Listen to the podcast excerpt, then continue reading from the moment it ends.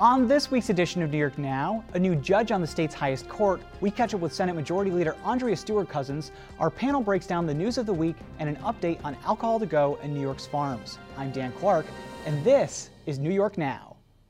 Today, the Senate majority will pass legislation. I will fight like hell for you every single day, like I've always done and always will. Get another stand. Welcome to this week's edition of New York Now. I'm Dan Clark. We're starting the show with something that very few people cared about this week, but was actually a really big deal. New York's highest state court, called the Court of Appeals, got a new judge this week. Judge Shirley Troutman was confirmed by the state Senate. She comes from a middle-tier court in Western New York and is the second black woman to serve on the Court of Appeals in its history. Just for context, the Court of Appeals is basically New York's version of the U.S. Supreme Court. And it has a lot of power. Like in 2004, the court banned the death penalty in New York. And a year before that, another decision forced the state to put more funding into schools. So it's a big deal. I asked Troutman what it meant to her right after she was confirmed. I began my career at Albany Law School, and to come back here and to be a member of the Court of Appeals and join our chief, Judge Janet DiFiore, and my now colleagues on that court is a day I never imagined was possible. And with Troutman on the bench, the court is now full, and she'll hear her first case next month. In the meantime, let's get into the rest of the week's news with our panel. Kate Lisa is from Johnson Newspapers, and Keisha Clucke is from Bloomberg Government. Thank you both for being here. Thanks for having us. I'll be honest, it wasn't that big of a week in terms of the week's news, but something really big kind of happened. So, redistricting is going on in New York right now. When we talk about redistricting, we're talking about drawing new districts in terms of the Senate, the Assembly, and Congress. This happens every 10 years based on the census.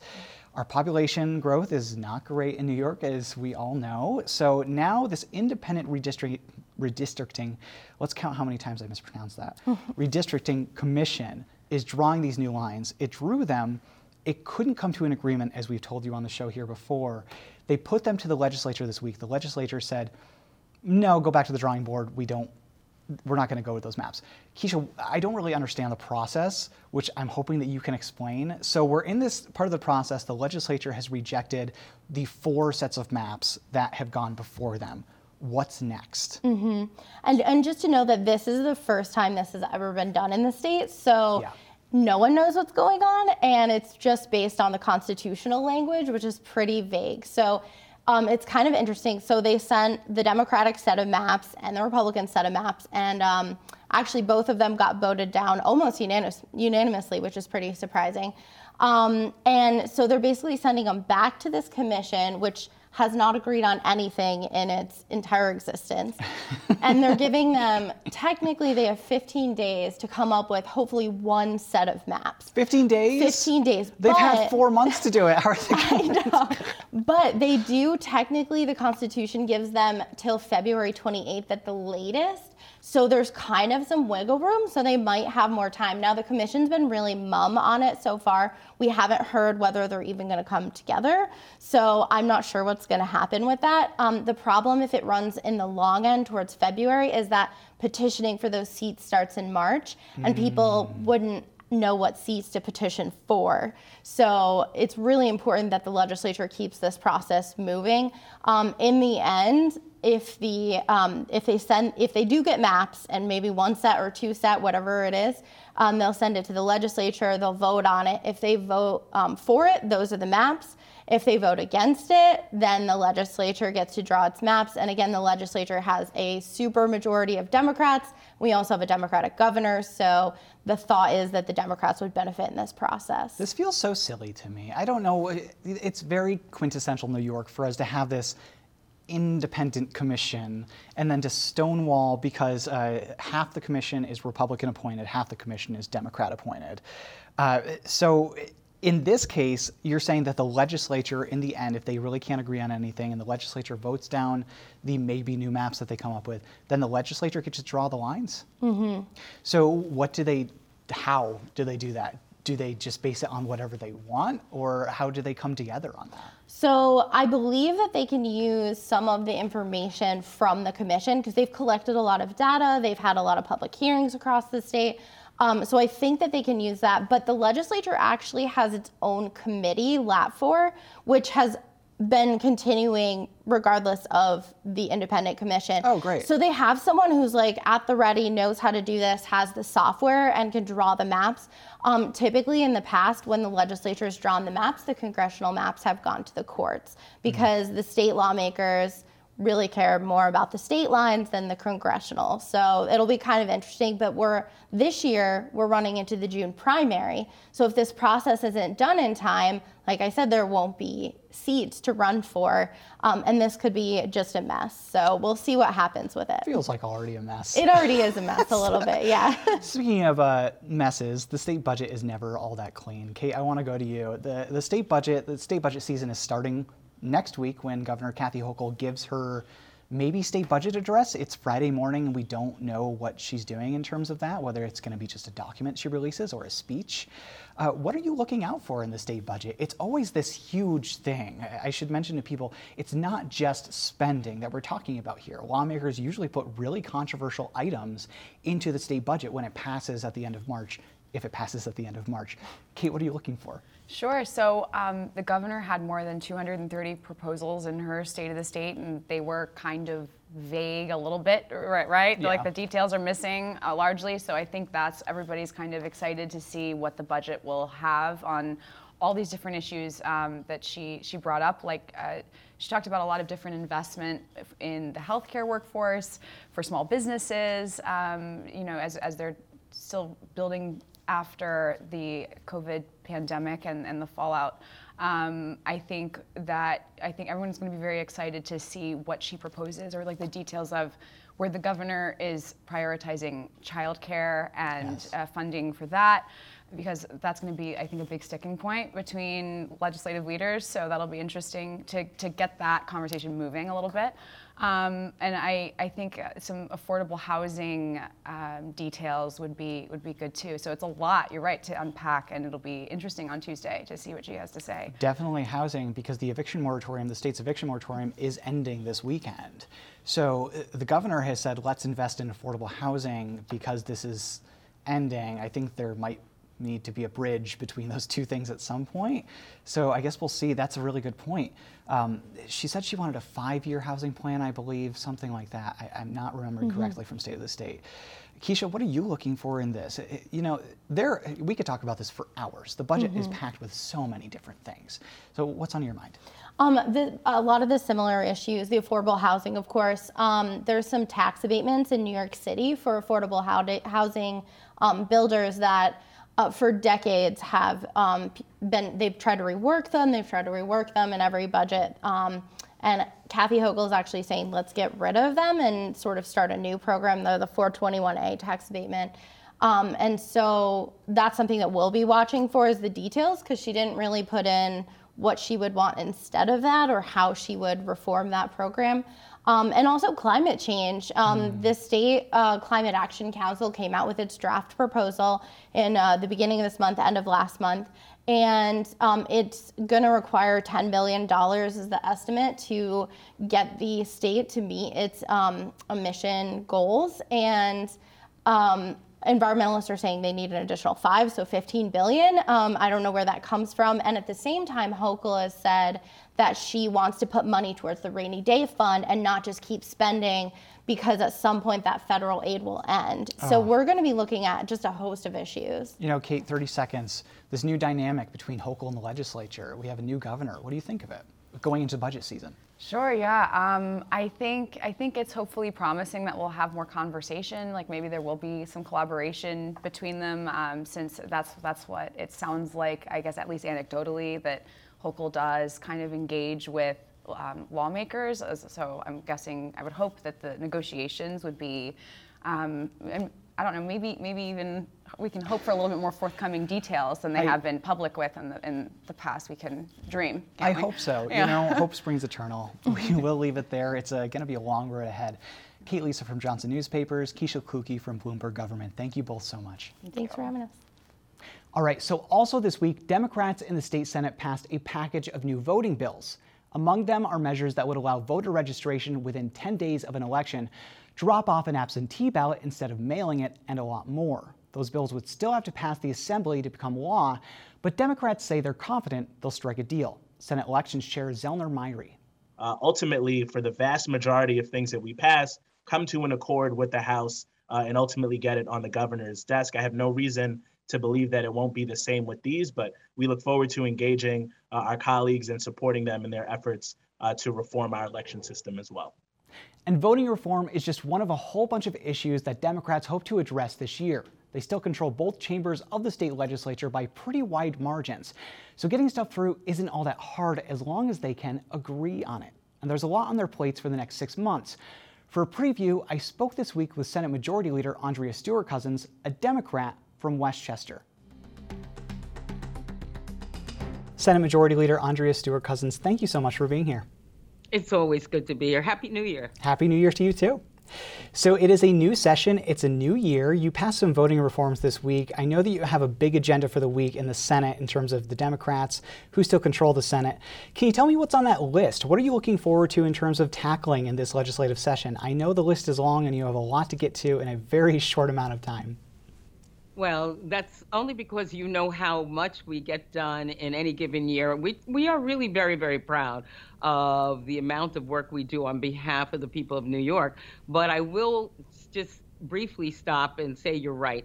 We did start with voting. We always start, since we've taken the majority in 2019, we always start with voting because we always want to pay homage to the people who sent us here, and they sent us here through the power of their voice and the power of their vote. We really do take that seriously. And then, of course, as we go on, you know, the governor gave her State of the State. She will be presenting her budget next week.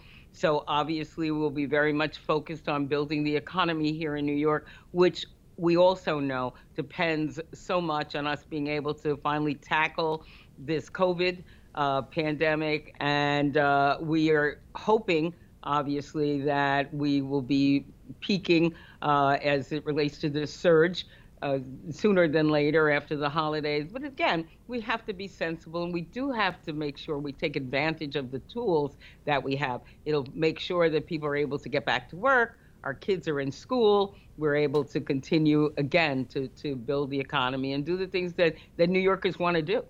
So COVID, you're right, it really is top of mind for everybody, including those in the legislature. The governor's been in office for about 5 months now. She took office in August. What do you think of her response to COVID? Some have been critical because of this big wave of Omicron that we have, really big infection rates and hospitalizations. What do you think of the governor's COVID-19 response as of now? You know, I appreciate the fact that she's responding as the issues present themselves, whether in nursing home, whether it's hospital. And again, she continues to champion the use of the tools we have, including, again, the vaccines, the boosters. She has made sure that the state has provided county government as well as local governments with masks and test kits as they become available. You know, I certainly don't have a criticism of the governor as it relates to how she is handling this. I do believe that if we just pay attention to, you know, all of our health, we will be able to get past this. You know, there's a conflict right now between, there's two sides of this in terms of schools I want to talk about with you. So right. Some people think that schools should go full remote again, given the recent surge. Others think that they should stay in person because, as you and I both know, that in-person instruction is really important for students, both for socialization and just learning in general. It's just better for them. What do you think about that? Should schools stay in person right now, given the surge, or would you like to see any kind of shift to remote? You know, I always, certainly what we've learned from COVID is that if you have remote options, it's good. That's just a fact. I don't argue, however, with the premise that children are best off in school. They are best off, you know, being able to have some sort of routine. And again, we've seen that many places do not have the internet access and the learning gaps, especially around communities of color, poor communities, and so on and so forth. You know, are really things that you are not going to get back. So I understand why people are trying to keep schools open and kids in school. So, you know, there's not a one size fits all clearly. I'm always looking at data. I'm always looking at the science. I believe that the people who are in charge of these things are too. And, you know, we have flexibility. I'm sure that we will use it as it is required. But listen, to the extent that we can keep schools open and safe, which is obviously, you know, the underpinning of all, if we can keep schools open and safe, we ought to do it. You know, speaking of data, we have some data now on pretrial arrests, just to shift to a very different topic. So well, you know what? They're related, Dan. They are related. Because that's why we focus so much on education, because what they tell you is that the likelihood of you know, being in a bad situation is generally linked to whether or not you've been able to get an education. So it is a sad segue, but it is in reality connected. So in terms of crime, we do see this spike in New York. We see a crime spike nationwide. You said last week after the governor's state of the state that there's no appetite right now in your conference to change the state's bail reform laws again. They were implemented in 2020 and then changed in 2021. So I know that Republicans are going to use this as a talking point throughout the legislative session. If not changing bail reform, has your conference discussed any ideas on how to address that spike in crime? It's something that I know is on the minds of New Yorkers and something that's important to everybody. Well, what I'd like to do, Dan, is to delink the spike in crime with bail reform. Because as you said, you know, the spike in crime is national. And our bail reform laws are certainly not responsible for a spike in crime across the country. We did this reform, not because we woke up one morning and decided it was a good thing to do and we did A, let's do B. We did it because it has long been recorded that there has been an extreme disparity in the treatment of people in the criminal justice system who are poor, who are black, who are brown. And part of what we saw is that this disparate treatment happened largely around bail, where you had, again, the Kalief Browders of the world, somebody accused of stealing a backpack, stuck in jail for years, ultimately taking such a toll on his mental health that he committed suicide because he didn't have enough money to get out on bail. We don't want to criminalize poverty. The reality is that, as I said, I like data. The data has started to come in. And they are saying that 98% of the people who are out without bail are not committing another violent crime.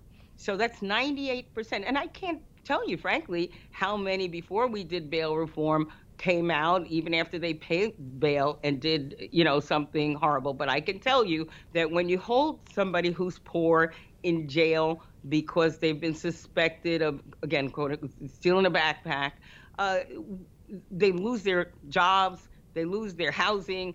So much is lost in the intervening time.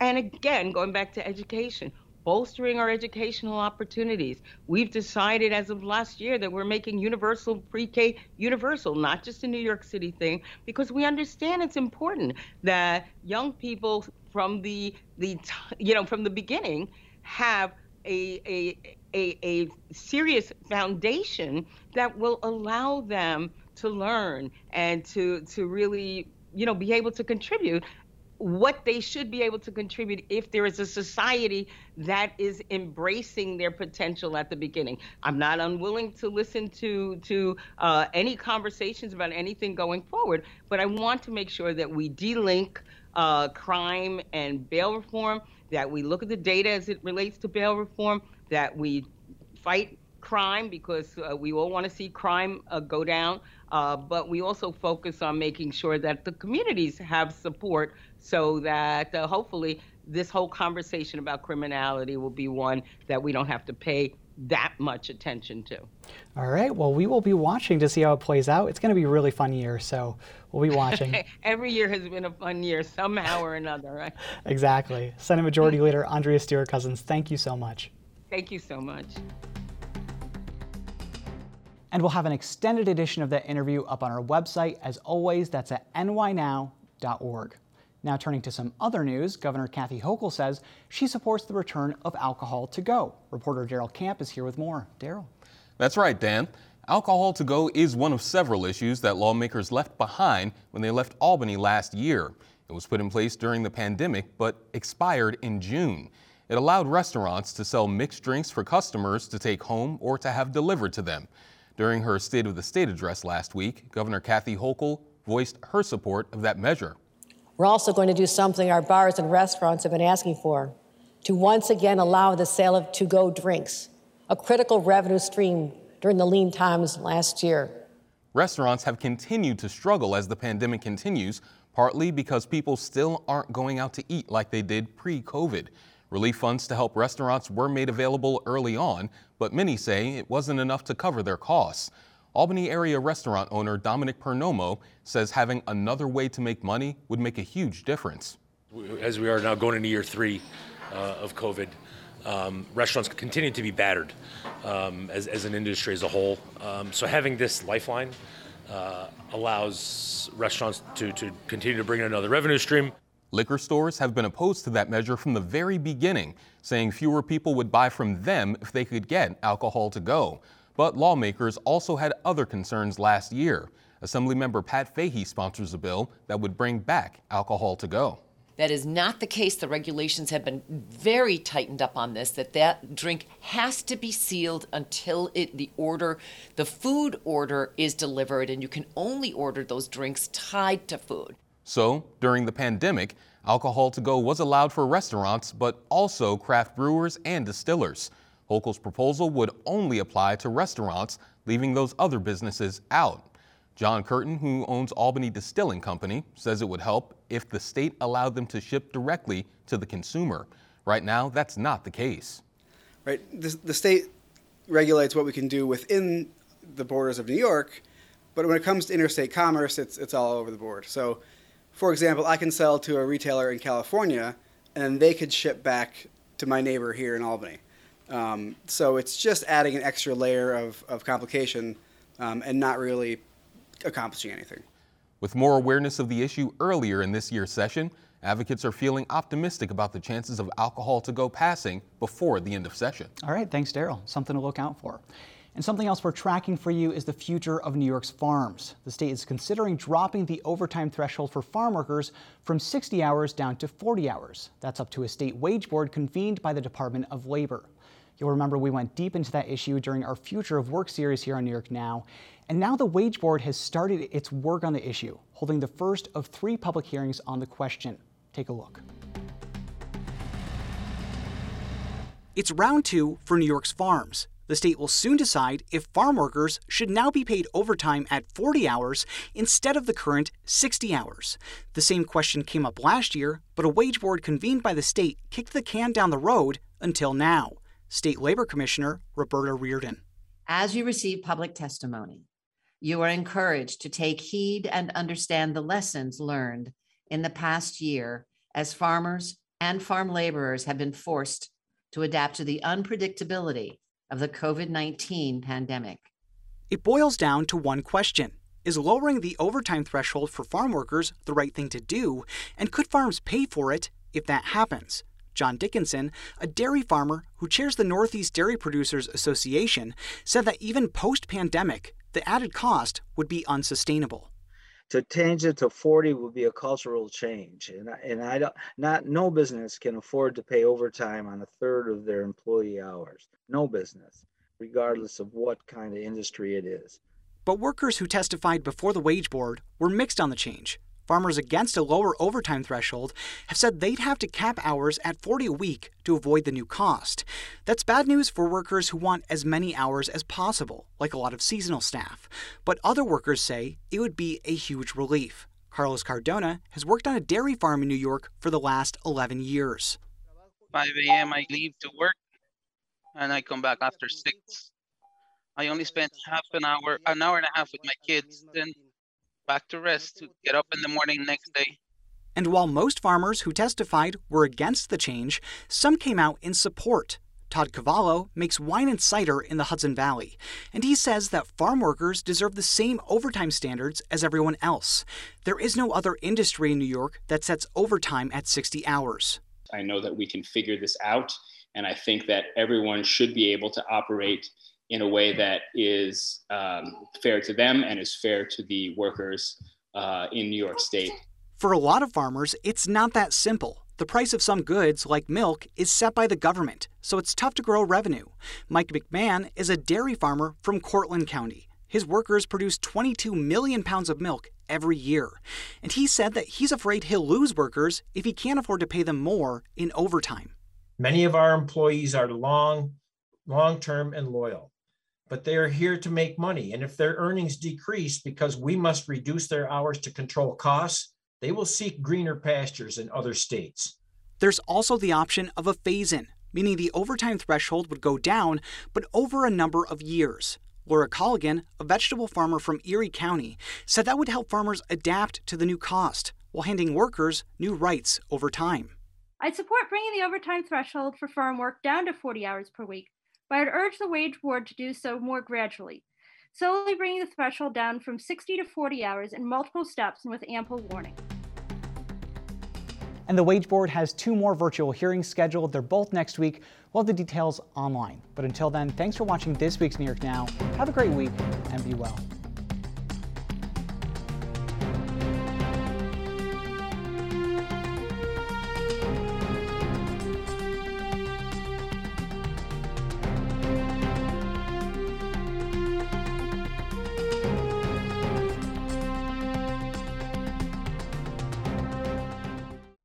Funding for New York Now is provided by WNET.